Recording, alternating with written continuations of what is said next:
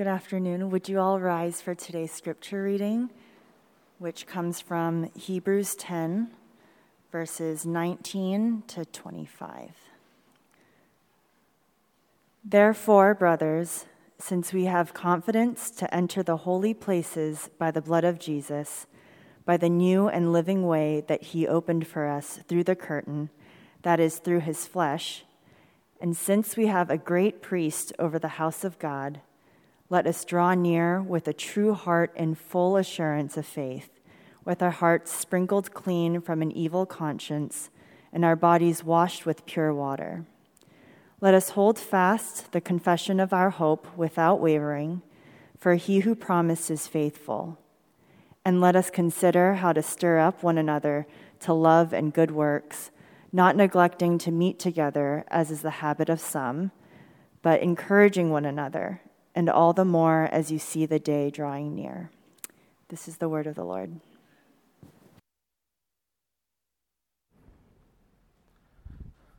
Thank you, Carolyn, for reading God's word to us. And thank you all for being here. It's great to see all your faces and to, to hear your voices singing to the Lord, singing truth to Him and to one another, reminding ourselves of who He is and, and what He's done for us. We have been asking the question recently what is the church? And we've been asking that question because we really need to know. We if you are a follower of Jesus Christ, then the identity of the church is, in fact, your collective identity. It's who we are as God's people, the church. So, in the last two weeks, what we've done is we've looked at two separate New Testament passages that describe the church. If you haven't listened to those messages, would you, would you please go back and do that? You can access them on the church website. And I usually don't say that necessarily from up here, go back and listen, but what we're looking at today as we wrap up this series really is incomplete if, if you haven't considered what goes before. So today what we're doing is going back to the we're going back to the Bible and we're going to the book of Hebrews to wrap up this little series. If you have a Bible, please do uh, flip it open or, or click it open to Hebrews chapter 10. That's where we're going to be. Hebrews chapter 10, this passage that Carolyn just read for us we can't know for sure who wrote the book of Hebrews. He doesn't tell us. We can know for sure that it was a man because of the way that he refers to himself. And we know almost certainly that he was Jewish because he writes with such a, a deep understanding of, of the Old Testament and of the religious practices of the Jewish people. The other thing we can know for sure is this he loved Jesus. He loved Jesus. In fact, he, he wanted everyone who read this book to love Jesus too and, and to keep loving Jesus. In fact, he, he spends so much time and he spills so much ink explaining who Jesus is as the Son of God, as the promised Messiah. Some scholars believe that the book of Hebrews was originally a sermon that, that was either preached or it was delivered by hand to this congregation of predominantly Jewish Christians in the first century.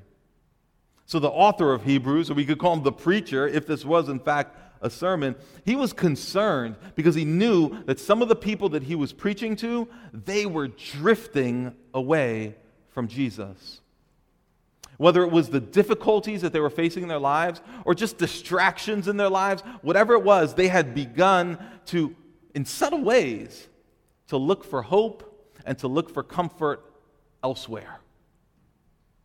Some of those Jewish Christians were starting to put their hope in old religious practices. Old religious practices that, in and of themselves, were not bad, they were beautiful. But the problem is that these people were losing sight of Jesus, the Messiah, who all those old practices were meant to prepare them for and point to. They were losing the point.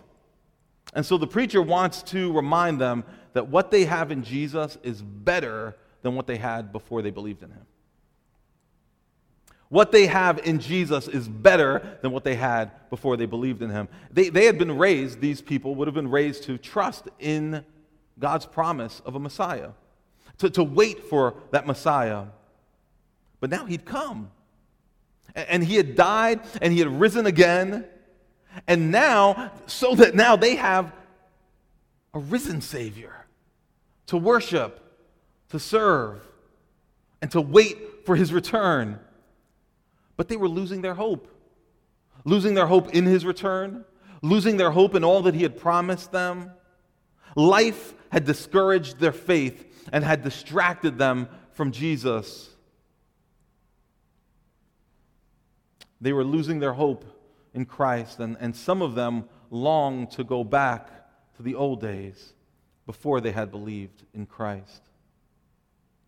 And so the author of Hebrews wants to tell them and to tell us Jesus is better than anything you had before you knew him.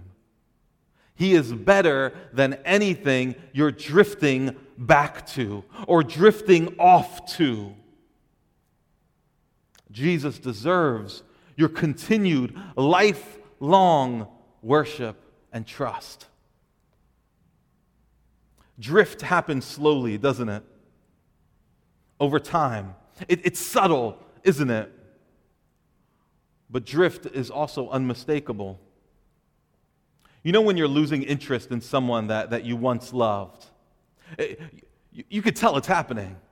If you know what it feels like to lose interest in someone you once loved or someone you thought you loved, if that ever happened to you, it probably happened slowly, didn't it? But the signs were there all along. The signs were there early on, in fact. You began to think less about them, you began to care a little less about them. That's what was going on inwardly. But you also perhaps were spending less time with them. You talked with them, listened to them a little less. That's what was going on outwardly. It's hard to know which one came first, but the signs were there all along. The book of Hebrews warns us, as followers of Jesus Christ, to pay attention to the signs and to not surrender to that drift away from Him. So let's look at what this little section of Hebrews has to say to us. It's Hebrews 10, verse 19 down to verse 25. And there's two questions, simple questions, that we're going to use that help us uh, unpack this little section of Scripture. And the two questions are this What does Hebrews tell us to do? And how does Hebrews tell us to do it? Well, first of all, what does Hebrews tell us to do? We get these three rapid fire directives in Hebrews 10. Look at them. They're underlined here in verse 22 and 23 and 24. It says, Let us draw near, let us hold fast, and let us consider. And now notice it's us every time. The preacher includes himself. He needs this, right? It's not just you better, it's we need to. And that's true today, too. This is not me saying, you better draw near and hold fast and consider. No, it's me saying, we, us, we better draw near, hold fast, and consider. So the first thing he says is, let us draw near. That's in verse 22. God wants his people to be with him. God wants to be with his people. That is a major theme in the entire Bible. It would be interesting to go through the Bible just looking for that theme as it appears throughout Scripture. And in fact, you could say that it's the central theme of the entire Bible. Think about it. What is the climax with which the Bible story ends? It's in Revelation 21, verse 3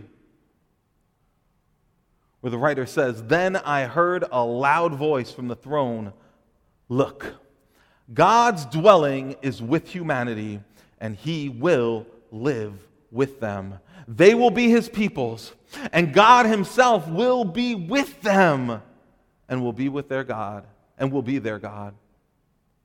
He will wipe away every tear, every tear from their eyes. Death will be no more. Grief, crying, and pain will be no more because the previous things have passed away.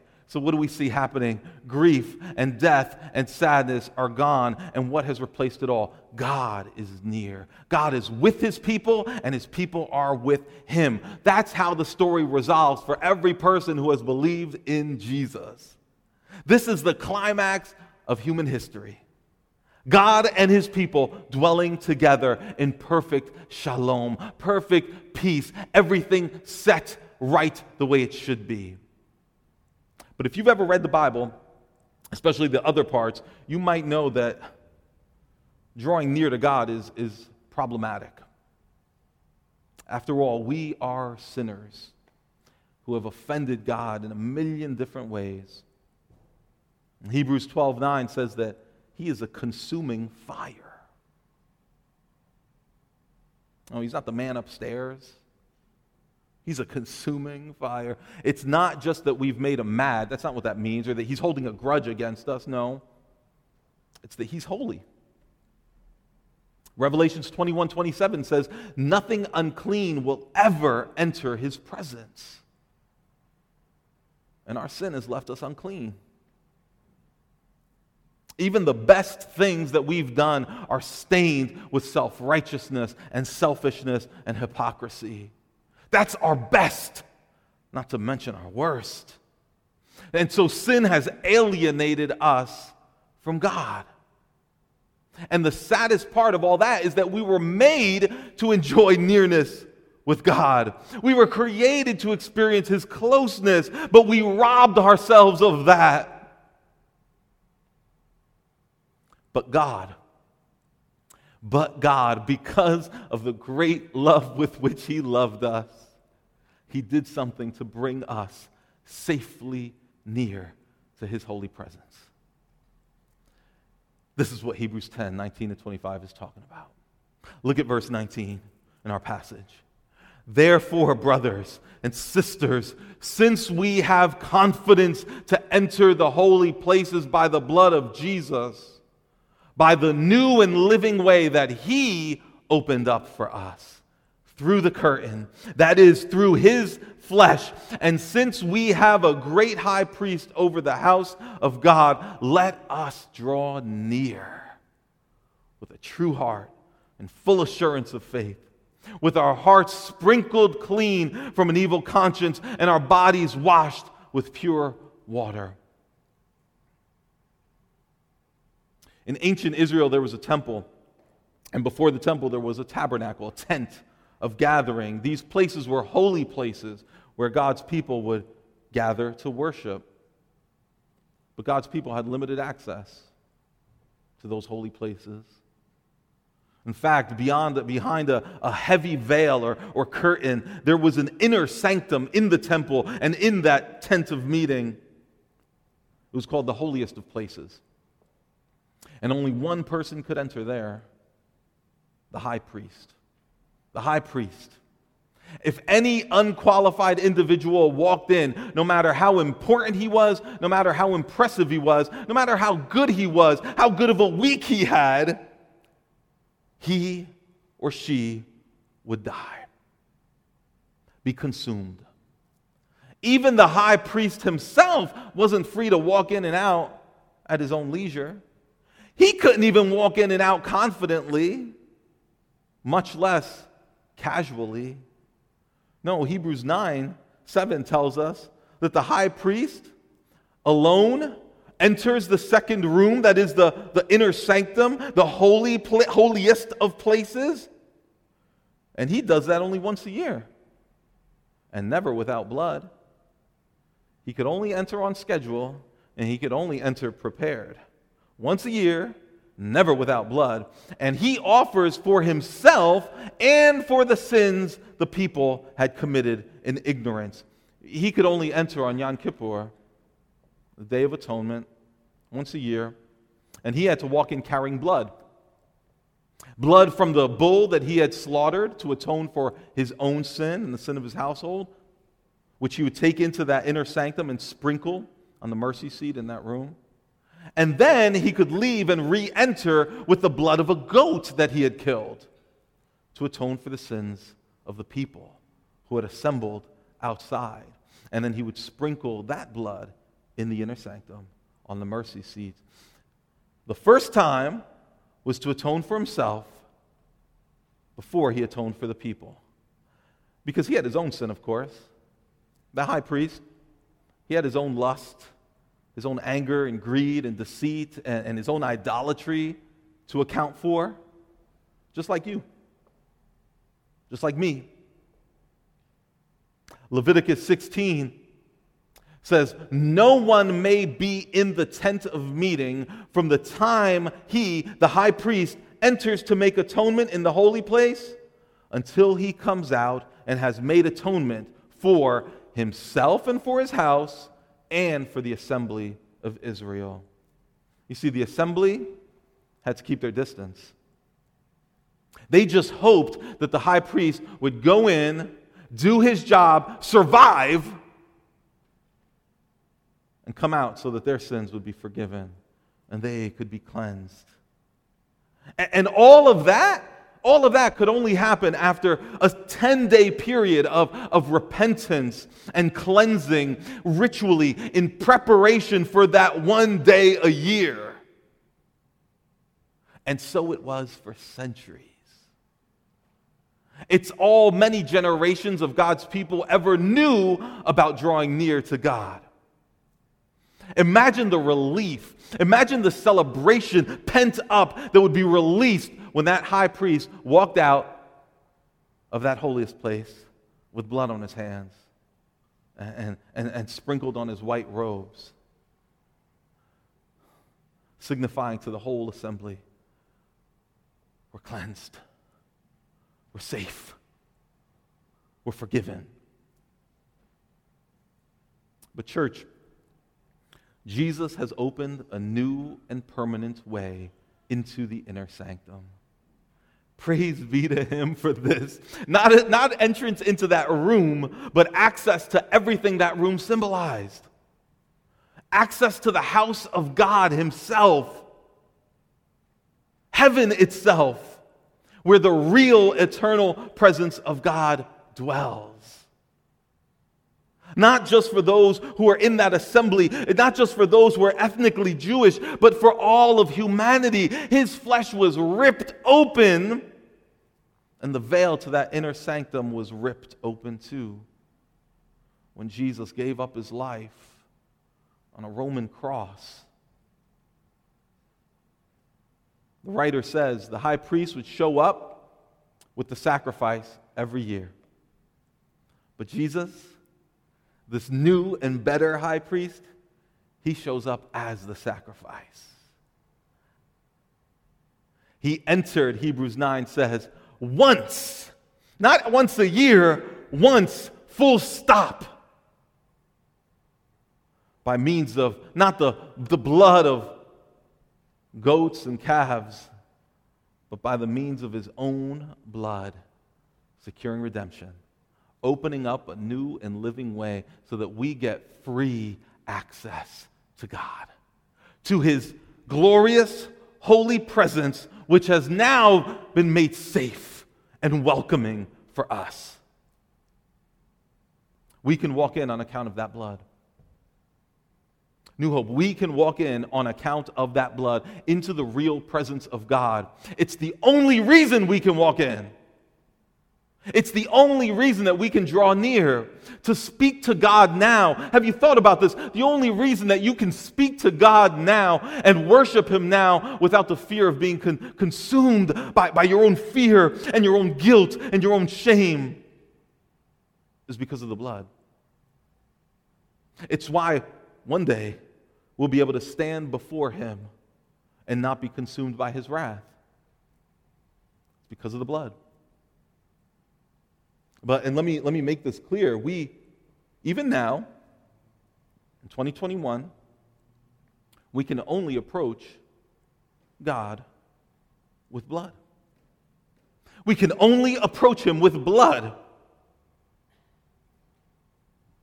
I'm going to always remember, I think I'll always remember hearing uh, the great pastor Charlie Dates tell, tell the story of a, a young Kenyan woman who was having coffee at a mall in Nairobi in 2013 when terrorists walked in to that mall and they opened fire. Perhaps you remember this news story. Can you picture being in a mall, drinking coffee with your friends, and all of a sudden a bloodbath ensues? This woman, she dove to the ground and she lay there still and she was listening to the screaming and the gunshots and, and footsteps. Gunmen were, were making their way around that space looking for uh, uh, any remaining survivors so that they can shoot them down. And so she tried to hold her breath and lay motionless, hoping, hoping that they would mistake her for dead and leave her alone and move on. Can you imagine the panic in her heart? And then a, man who lay next to her, dead, in a pool of blood, his cell phone began to ring. And, and she feared in that moment that the gunman would hear the phone and, and they would come close and they would notice her breathing so she wanted with all her heart to just make the phone stop ringing, but she couldn't make it stop. She couldn't reach in and find the phone. And so, you know what she began to do? She discreetly and hurriedly and nervously began to take his blood. The blood of the man laying next to her, and, and, and she began to rub it on her face and, and into her hair and on her neck and onto her clothes. And when the gunmen walked up, do you know what they did? The gunmen saw the blood and left her alone and walked on. And here's what Pastor Charlie Dates says about it. He says, The reason sin has not snatched your soul, has not kept you from getting into the very presence of God, is because he saw blood. Not the blood of bulls and goats, but the blood of the Lord Jesus Himself. Do you know why you can confidently approach God now to worship and pray without any fear of rejection? It's because His blood covers you. His blood covers you. We take worship lightly, we take prayer lightly. Do you know why, why you can leave this earth with confidence that you will dwell in the house of the Lord forever? It's only and ever because of the blood. I wonder if we're thankful for the blood. Or, or, or, do we feel so accustomed to and, and even entitled to this access? Even, even maybe we feel apathetic about it, like we can take it or leave it. I'll take access to God if it comes easy, if it fits my schedule. But I'd rather have access to the game right now. I'd rather have access to my device right now. I fear that we've lost a sense of the wonder, the tremendous blessing of access to the living God who the Bible says is a consuming fire. Especially if, like me, you happen to be a Gentile. You wouldn't have even been in that assembly to begin with that we read about in Leviticus 16. You would have been outside the outside.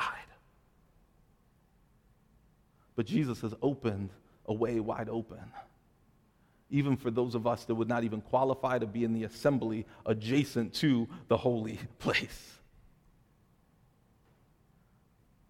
The only reason we're deemed worthy, the only reason your shame is covered and your filth has been cleansed is because of the blood. So you can come with confidence now and full assurance, not, not casual and distracted, but with grateful certainty that you will be welcomed because of the blood. And so the writer to the Hebrews says, Let us draw near. Literally, he's saying, Keep drawing near. Don't stop drawing near. Don't you realize what you've been given? How do you know that you're not taking the blood for granted? How do you know that you're not taking this access lightly? It's if you're drawing near and continuing to draw near. That, that means pulling up to where God is, pulling up, getting close, and sitting in His presence. And then coming back and doing it again and again and again. Drawing near to God means listening to Him, receiving what He has for you. It means confessing sin to Him with the hope of, of true forgiveness. Coming near means pulling up with praise and, and thanksgiving too. Because Jesus, the great high priest, opened a new way, we can keep coming into God's presence now and and we get the hope of his eternal presence when our time here ends. And, and, and friends, our time here will end. The day of that end rapidly approaches. The writer to the Hebrews says it. We can see the day drawing near. It's the day, capital D, unlike any other day. It's the day of Christ's return. It's the day when we will stand before God. Are you covered by the blood? Are you covered by the blood? Because when that day comes, it's all that will matter. There will not be another thought on your mind other than, Am I covered with the blood? Because we will all stand before Him, new hope, to be received or cast out. Are you covered? And if you're covered by the blood, then keep drawing near he says. And the second thing he says is, let us hold fast. That's in verse 23. Let us hold fast the confession of our hope without wavering, for he who promised is faithful. It means don't stop hoping in what Jesus has done for you. Don't, don't waver or, or let go of that hope. Don't place your hope elsewhere. Don't trade it in for some other hope. Don't stop preaching the gospel of the blood to yourself. He says you can trust it because it's trustworthy. And then in verse 24, he says, Let us consider. Let us consider how to stir up one another to love and good works. That means, by the way, more than just encouraging folks to be decent people, to behave properly, right? Like the, like the parent who drops off their kid and says, Remember, be good, just before they slam the car door. No, this is more than that. Stir up one another to love and good works goes deeper. It's about stimulating one another to love God and to love people more than they already do. Ephesians 2 9 says, We were saved by grace through faith, not a result of good works, right? We weren't saved by a result of good works. But then the very next verse, Ephesians 2 says, You've been saved for good works. Not because of good works, but for good works. What does that mean? It means, Christian, you've been covered and cleansed by the blood of your Savior. And now you're called to love and live like your Savior. Good works means just that. Good works are acts of obedience to God. Good works are also acts of, of mercy, more specifically, acts of justice, acts of generosity that flow out of love for God and for the people that are made his image. Last week, we focused on the fact that the church is the body of Christ. Being the body of Christ means, in part, doing what Jesus did, functioning like his body, doing what he did. It means obeying the Father. It means living with courageous compassion and, and radical generosity and sacrificial kindness. In fact, being Christ's body means that Jesus himself is actually showing compassion and kindness through you, through us, as we represent him on earth. So, so that means that when we act justly and we act mercifully, that's him acting through us. We are here to operate on his behalf. my old friend Reed Monahan put it some years back at a men's retreat that many of us were at, or some of us at least. He said, Love and serve, seek and save. That's Christ's mission, it's our mission. It's Christ's mission, and if we're his body, it's our mission. love and serve, seek and save. Hebrews says, consider how to stir each other up to pursue that mission. Because we need to be stirred up towards that, don't we? To live like Jesus on behalf of Jesus as his representative in New York, in Jersey, wherever God's put us. Second question we need to answer, and then we're done. How does Hebrews recommend that we do all this? How does Hebrews recommend that we do all this? It's in verse 25. At least in part, it's in verse 25. He says, Not neglecting to meet together, as is the habit of some, but encouraging one another all the more as you see the day drawing near. Verse 25 connects back to verse 24 and by extension back to 23 and to 22. That is, verse 25 tells us how to follow all three of those directives. In other words, we meet together, church, in order to draw near, hold fast, and stimulate one another to love and good works.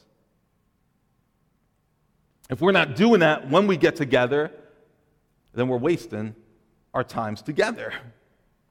And and we meet together, church, so that we'll be encouraged, so that each of us will be encouraged to draw near, to hold fast, and be stimulated to love and good works.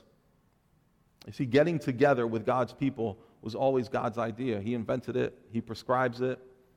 That's why we try to emphasize it as a church, and it's why Hebrews here really builds up to it in verse 25. The preacher knew that people were tempted to fall away, they were, they were drifting. And, and one, it's not that this was the only way, but one way that that drift was manifesting itself was this, verse 25, this habit of neglecting to meet together. It, it was a sign that they were drifting. And, and probably it was a, a cause of their drifting too. It's hard to know which came first Did the drifting in their hearts lead to the neglect of the gathering together, or vice versa, or both? Meeting together takes many shapes, doesn't it, though? It, it, for a church, I should say. It, it happens at the one on one level, over coffee, other food or beverage. It happens one on one when you meet with a, another brother or sister. It happens at the smaller group level as well.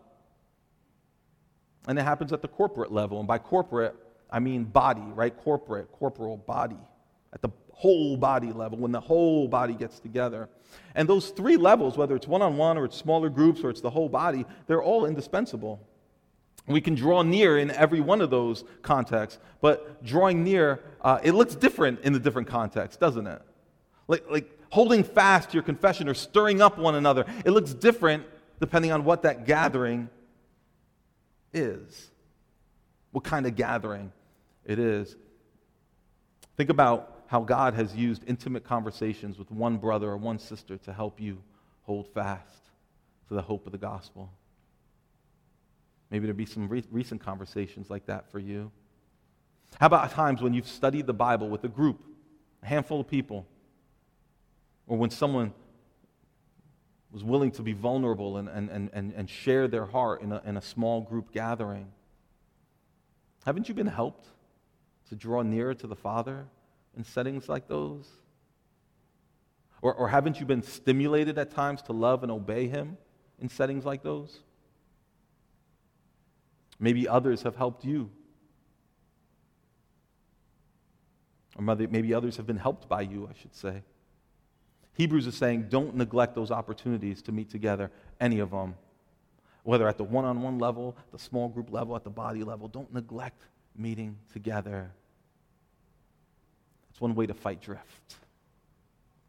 It's interesting, though, the only kind of gathering that we see a clear weekly rhythm of in the scriptures is the corporate gathering on the Lord's Day of the whole church. We're encouraged, the Apostle Paul, for instance, in Acts talks about uh, meeting with small groups from house to house And we see examples in the New Testament of individual saints, Christians coming together one on one or even, you know, three people or whatever in smaller groups to encourage and build one another up. So we see all those examples of meetings in the church, but in the Bible, but the only one that we see prescribed as a or at least given to us, represented to us as a weekly rhythm is the whole body corporate gathering of the church. It's interesting. We've sought to encourage one on one discipleship here at New Hope. And, and by that, one on one discipleship, we just mean two people getting together to, to help each other know Jesus and to follow Jesus. We've certainly sought to encourage participation in care groups and discipleship groups. In fact, I want to encourage you if you are not connected with a care group and or if you need information about a care group, please reach out. You can reach out to Che, reach out to Sarah there, reach out to me help you with some information to get you connected with a care group. Don't neglect meeting together. It's the habit of some, but it doesn't need to be your habit. It doesn't have to be yours. And, and, and, then, and then the writer to the Hebrews wants us to use those times together, to redeem them, use them well, to draw near, to hold fast, to stimulate each other to love and good works. But again, the only specific gathering that's presented in the New Testament as a weekly rhythm on the calendar every week is the Lord's Day gathering of the whole body. Paul says in 1 Corinthians 14, when you come together, not if you come together, but when you come together, because I know you're always coming together. And we see that weekly gathering throughout the history of the church through the ages. And God willing, we will see it continue through the ages until Christ returns. It's in that whole body gathering that the whole community draws near together through scripture, through singing, through prayer. It's where a bunch of broken sinners draw near to the Lord's table. Always empty handed, but never uninvited. We come with full assurance and confidence that we won't be consumed, we will be fed. You see, do you, do you think about worship as drawing near to God in that way? Or are you tempted to, to engage in it carelessly? Or are you uh, allowing a, a, a schedule, perhaps a schedule that you created, to consistently draw you away from drawing near with the church? In this corporate gathering, we don't just draw near to God, we, we hold fast to our confession. When, when we're singing together, that, that Jesus lives and that he reigns and that he's coming back, we're holding on to that hope. We confess our hope through psalms and hymns and spiritual songs. We cling to our confession when we take communion together. Paul says we proclaim his death until he comes. We keep holding on to that hope that he's coming. Every time the scriptures are, are read and preached, we're learning what it is that we should hold fast to. We're learning what is worthy of holding fast to. I wonder if we all think about the gathering of the church that way. Do we engage with those kinds of things in mind? And in this corporate gathering, we also stir one another up. At least we should. Have you ever been stimulated to love and obey your Savior as you sang with your brothers and sisters and you heard their voices around you? Have you ever been stirred up to repent and thank your Savior when God's words were read? Those of you who read Scripture for us here, that's not a, a tradition.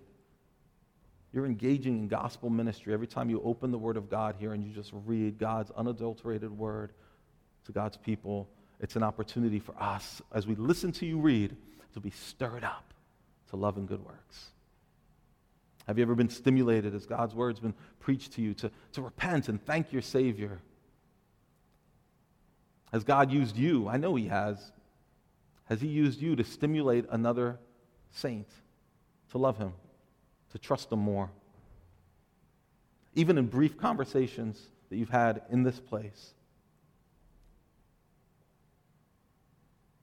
What if we approach the gathering not as spectators or distracted bystanders, but what if we approached, ready to draw near and hold fast and stir one another up. So, Hebrews says, How do we fight this tendency to drift? How do we fight this tendency to let go, to become stagnant? That's really the opposite of everything he's saying here, right? It, the opposite of drawing near is drifting, the opposite of holding fast is letting go, the opposite of being stirred up is to grow stagnant.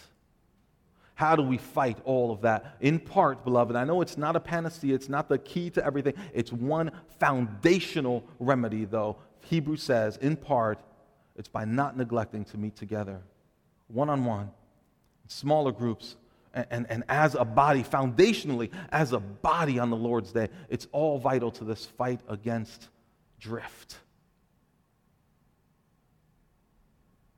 If, if we are consistently prioritizing other things over the assembling of Christ's people, we should not be surprised when those things begin to replace Christ in our affections, in our thoughts, in our focus. Let me say that again. I'm not, I'm not saying that, that none of us should, you should never not be here on a Sunday. You can't never miss a, a, a gathering of the church. Don't ever miss a care group. Don't ever miss a church uh, gathering. I'm not saying that don't travel, quit your job. I'm not saying any of that, but here's what I'm saying. I'm trying to be precise here. If there's a consistency and a pattern of prioritizing other things over the assembling of Christ's body, you should not be surprised that those things will begin to replace Christ in your affections, in your thoughts, in your focus, and in those of your family. Drift happens slowly and subtly, but the signs are there all along. I'm pretty sure that some of us are here because someone brought us here. Some of you are here because someone brought you here, and you're not necessarily eager to be here. It may, in fact, feel like a burden and a drag to be here. I can relate. My parents aren't here today because my dad's not feeling well, but my parents brought me to church every Sunday, and sometimes I did not want to be there. It was a drag. There were other things I preferred to be doing. But I look back now, and what I realized that I did not realize then is that I was being given an opportunity. And you too, if you have been brought here by someone else, and maybe aren't too eager to be here, you have been given an opportunity to draw near to God to learn about the hope that he wants, he wants so badly to give you in Jesus. I want to encourage you not to despise that gift. Don't despise that blessing. Parents, don't, don't take that blessing away. In fact, instead, engage that opportunity. God wants you near Him. He offers you eternal access by entrusting your life to Jesus. And He promises that what you will receive in Jesus is better than anything you have now, and better than anything you hope to have without Him. He is trustworthy. So, as we end this little series called This Is Us, the church, Let's end here. The church is a collection of baptized followers of Christ who together draw near and hold fast. And together we learn how to stimulate one another to love and to good works. That is who we are a people who have committed to help one another do all that. So let's not neglect what Jesus bought with his blood. Let's, let's cherish what he gave us via his blood. If we are seeing signs of drift in our lives, let's take that seriously. If we're seeing signs of drift in our families, let's take that seriously and let's hear our Savior call us back to draw near again together, to hold tight to what hope that He's given us, even when we gather. And then when we scatter, as we're about to in just a few minutes, let's scatter, stimulated, stirred up to represent Jesus where he leads us. To let people know that the holiest places have been opened up wide by Christ. That his table has been spread, expanded, and open up wide with welcome for anyone who desires to draw near. Let's pray. How could we neglect such great a salvation? Give us hearts that desire to hear you and that respond when you call us to draw near, Lord. Thank you for opening up a way where there was no way, for grafting us in, bringing us in, and telling us that now, now, we will, in fact, through Christ, dwell in the house of the Lord forever. Amen.